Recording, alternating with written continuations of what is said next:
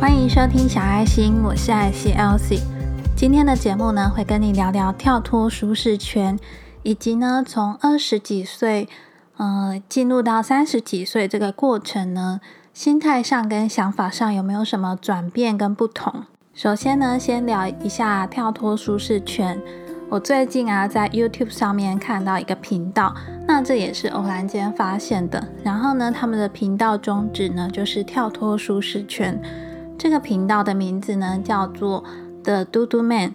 那频道呢，是由两个台湾人所经营的。不过呢，这两个台湾人呢，都是从小时候呢就移民去美国念书，那也在美国念了很好的大学。当然呢，也顺利的进到的好的公司，有了好的工作。其中一个呢是在苹果的公司工作，那另外一个呢是考到精算师的执照。不过呢，他们两个在应该是去年吧就已经离职，然后专心来经营这个频道。一开始呢，应该也是对他们的背景觉得很好奇，毕竟每个人从小都觉得能够出国念书是一件。很遥不可及的事情吧。那后来呢？看了他们的频道内容，然后有一些旅游的主题啊，就越看越入迷。最吸引我的其实还是他们的这个频道的理念，就是鼓励大家呢跳脱舒适圈的这个理念。现在呢，我把时间轴呢往前拉一点，回到呢我大四实习的那一年。大四的那一年呢，我是在台大医院实习。那我一直记得。当时呢，在核医科的时候，有一位核医科的药师学姐，因为我们实习呢要分不同的项目去学习，那在跟那个学姐的时候呢，我们就聊到有没有出国念书的这个梦想。那学姐就分享说，她以前也有想出国念书的梦想，但是呢，当她毕业之后找到一份工作，而且你看这个工作呢是在台大医院工作。所以呢，工作力能很羡慕啊，也觉得很不错。那渐渐的呢，她就没有再去想出国念书的这件事情了。我还记得呢，他那时候鼓励我，如果呢有这个梦想的话呢，就要努力去实现啊。那他还问我说，有没有想去哪个国家念书？当时我好像是回答德国吧。其实我以前呢，一直都是一个很有计划的人。我就是那种每年呢都会写下自己的年度目标，然后呢把今年的代办事项啊跟今年想要实现愿望，在每年都会写下来的那种人。所以以前呢，我特别喜欢像德国或是日本这种很有文化的国家，那也非常欣赏很有纪律的那种感觉。那那时候呢，我是蛮想要去德国念书的。有了学姐鼓励我的这番话呢，我就跟我的爸妈说，我想要去学德文。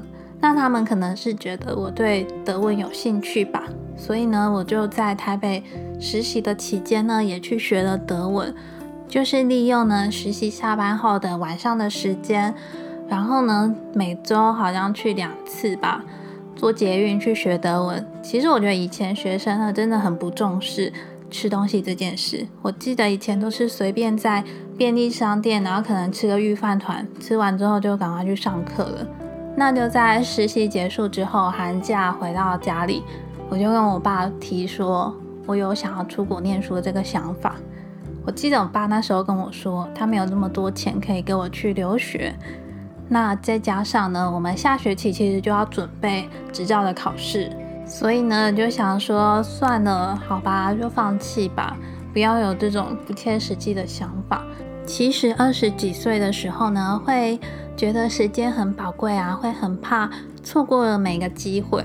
所以如果你毕业之后，要么就念书，要么就去工作，实在是没有什么时间让你去什么 gap year 啊之类的。现在回想起来呢，大学的时间呢，真的是非常宝贵的时间。如果你还是大学生的话，真的是可以好好的先规划好自己毕业之后到底是不是有什么梦想想要实现。那可以在这几年之内呢做好一些规划。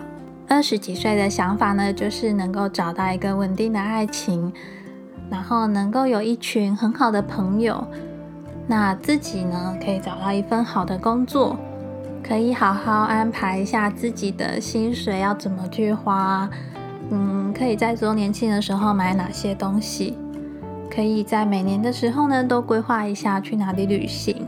我觉得二十几岁的时候呢，想的都是以自己为出发点去想吧，所以呢，会非常在意另一半有没有好好的对你，或者呢，朋友有没有记得你的生日。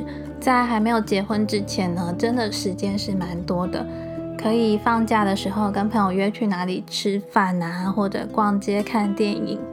那因为呢，我是在二十六岁结婚，二十七岁的时候呢生小孩的，所以呢，在我真正进入三十岁的那一年呢，并没有太多的感伤吧，反而是真的生了小孩之后，事情就有一点不一样，有一点变化。那自己的心态呢，也跟还没有结婚、还没有生小孩的时候差蛮多的，会开始去思考家的意义是什么。那其实呢，最重要就是会去想怎么样呢，才能够对这个家好，或是呢，怎么样才可以对这个小孩比较好。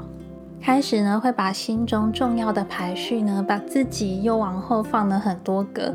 以前二十几岁的时候，只要顾好自己就好了嘛。那现在不是啊，现在已经有了个家庭，那又当了妈妈，所以呢，就会先以照顾小孩、照顾这个家庭为主。那反而自己的需求呢，就会放到比较后面去。我知道很多人啊，都会害怕进入三十岁的这一年，就好像觉得自己不再那么年轻了。以前呢，二十几岁的时候，我也曾经想过，诶，以后三十岁那一年会变得怎么样？那也曾经呢，很害怕进入三十岁。可是呢，在我真正三十岁生日的那一天呢，我其实愿望呢，就是想要好好睡觉而已，并不会觉得那么感伤或是那么可怕。因为你光是照顾小孩啊，然后可以好好睡觉，就是一件很大的愿望。我有时候在想啊，我们每个人好像都是既胆小却又勇敢的吧。举个例子好了，以前呢，大学生大家都骑机车嘛，那可能在晚上啊，或是比较没车没人的时候呢。常常都会骑到九十一百，可是呢，在生了小孩之后呢，有时候我自己骑车啊，反而就会不敢骑那么快。其实也不是因为自己胆小了，而是会想说，如果我因为骑得很快，那发生了意外的话，那我这么小的小孩该怎么办呢？每次想到这一点呢，都会放慢速度啊，然后以安全为上，因为现在。怕的呢不是你自己的问题，很可能呢都是别人的问题嘛。所以呢，在路上呢还是要小心安全。上个礼拜呢，我们回了彰化一趟。那回彰化的原因呢，就是我们的阿木过世的。那我的阿木呢是生病过世的。那在我们家就是大家聊天的时候呢，我妈就忽然语重心长的说。希望我们以后有空啊，可以常常回彰化看他们。那后来呢，他就自己说，因为他跟爸爸呢也渐渐的老了，而且呢，人生啊会有什么变数都很难说。像阿木生病发病呢，才半年多就走了。那我想呢，这对于他们那一辈的长辈来说，就是我爸爸妈妈这一代六十几岁的这个一辈来说呢，可能都会很害怕。这种事情发生，尤其呢是当身边同样年龄层的人呢，一个一个的离去之后呢，应该对他们来说是很大的冲击吧？你有没有听过一句话，就是呢，对小孩子最好的方式呢，就是让自己活得健健康康。可能是我现在当了妈妈，所以呢，对这种话题呀，就会特别的有感触吧。也很想要自己呢，身体可以健健康康的，然后陪伴他成长，陪伴他长大。在以前，可能二十几岁的时候，会觉得啊，自己一条生命在大自然面前多么渺小，在地球上呢，我们根本就是一个非常渺小的生命吧，所以也不太会去珍惜自己的生命，就会觉得把握当下，活在当下就好了。真的有什么事，那也是命中注定。以前二十几岁的时候会这么想。其实不只是父母亲希望自己的小孩能够健健康康，小孩呢也希望自己的爸爸妈妈可以健健康康的。人真的身体健康呢是第一个最重要的事情。最后呢，回到跳脱舒适圈。我自己的个性呢是天性爱冒险的，那我先生的个性呢就是比较保守，比较不想要环境变动的。所以呢，我们两个人其实个性上在这方面蛮不合的。不过呢，也是因为我爱冒险的个性，所以呢，在出去旅行啊，尤其前几年去国外旅行的时候，总是拉着我先生跟我一起出去。每个人的个性呢，其实都很不一样。有些人呢，接受到了环境的变动，会觉得很兴奋，很想要去了解一下不同的环境；但是有些人呢，接受到了环境的变动呢，会觉得很不安，那也会在心里呢，一直没有那种安定感。我自己也很喜欢跳脱舒适圈的这个理念，但是呢，并不是要你马上呢就赶快换工作、转换跑道。而是呢，在生活中呢做一点变动，比如说呢，去一个你从来不会想去的地方旅行，就是呢，在你的生活中呢增添一点色彩。那可能是以前你从来不会想到的事情。只要呢，你开始改变了一点点，去接受了一点点那么不一样，那可能呢，你会得到了很多不同的收获。那有机会的话呢，你们也可以到 YouTube 上面看一下这个。的嘟嘟 man 的频道，我自己看了好几部他们的影片，那真的的确呢，都有激发出我内心的那个热血跟那个冒险的心。很多事情呢，我们总想着一定要计划完美啊，再出发，或者呢，要等到以后有时间了再去。但是呢，我想要鼓励你的是，在自己呢很有能力的时候，先慢慢的尝试一点点不一样的吧。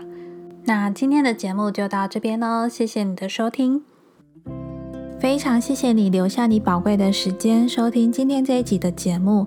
小爱心呢是一个关于自我觉察、心灵成长、自我成长的频道。如果你喜欢这一类的内容的话，记得订阅关注小爱心，并且分享给你身边所有感兴趣的家人朋友们，邀请他们一起来做收听。那如果我的节目内容分享对你有帮助的话，记得帮我到 Apple Podcast 下方留下五星好评送出，并且留下你的宝贵意见跟珍贵的留言。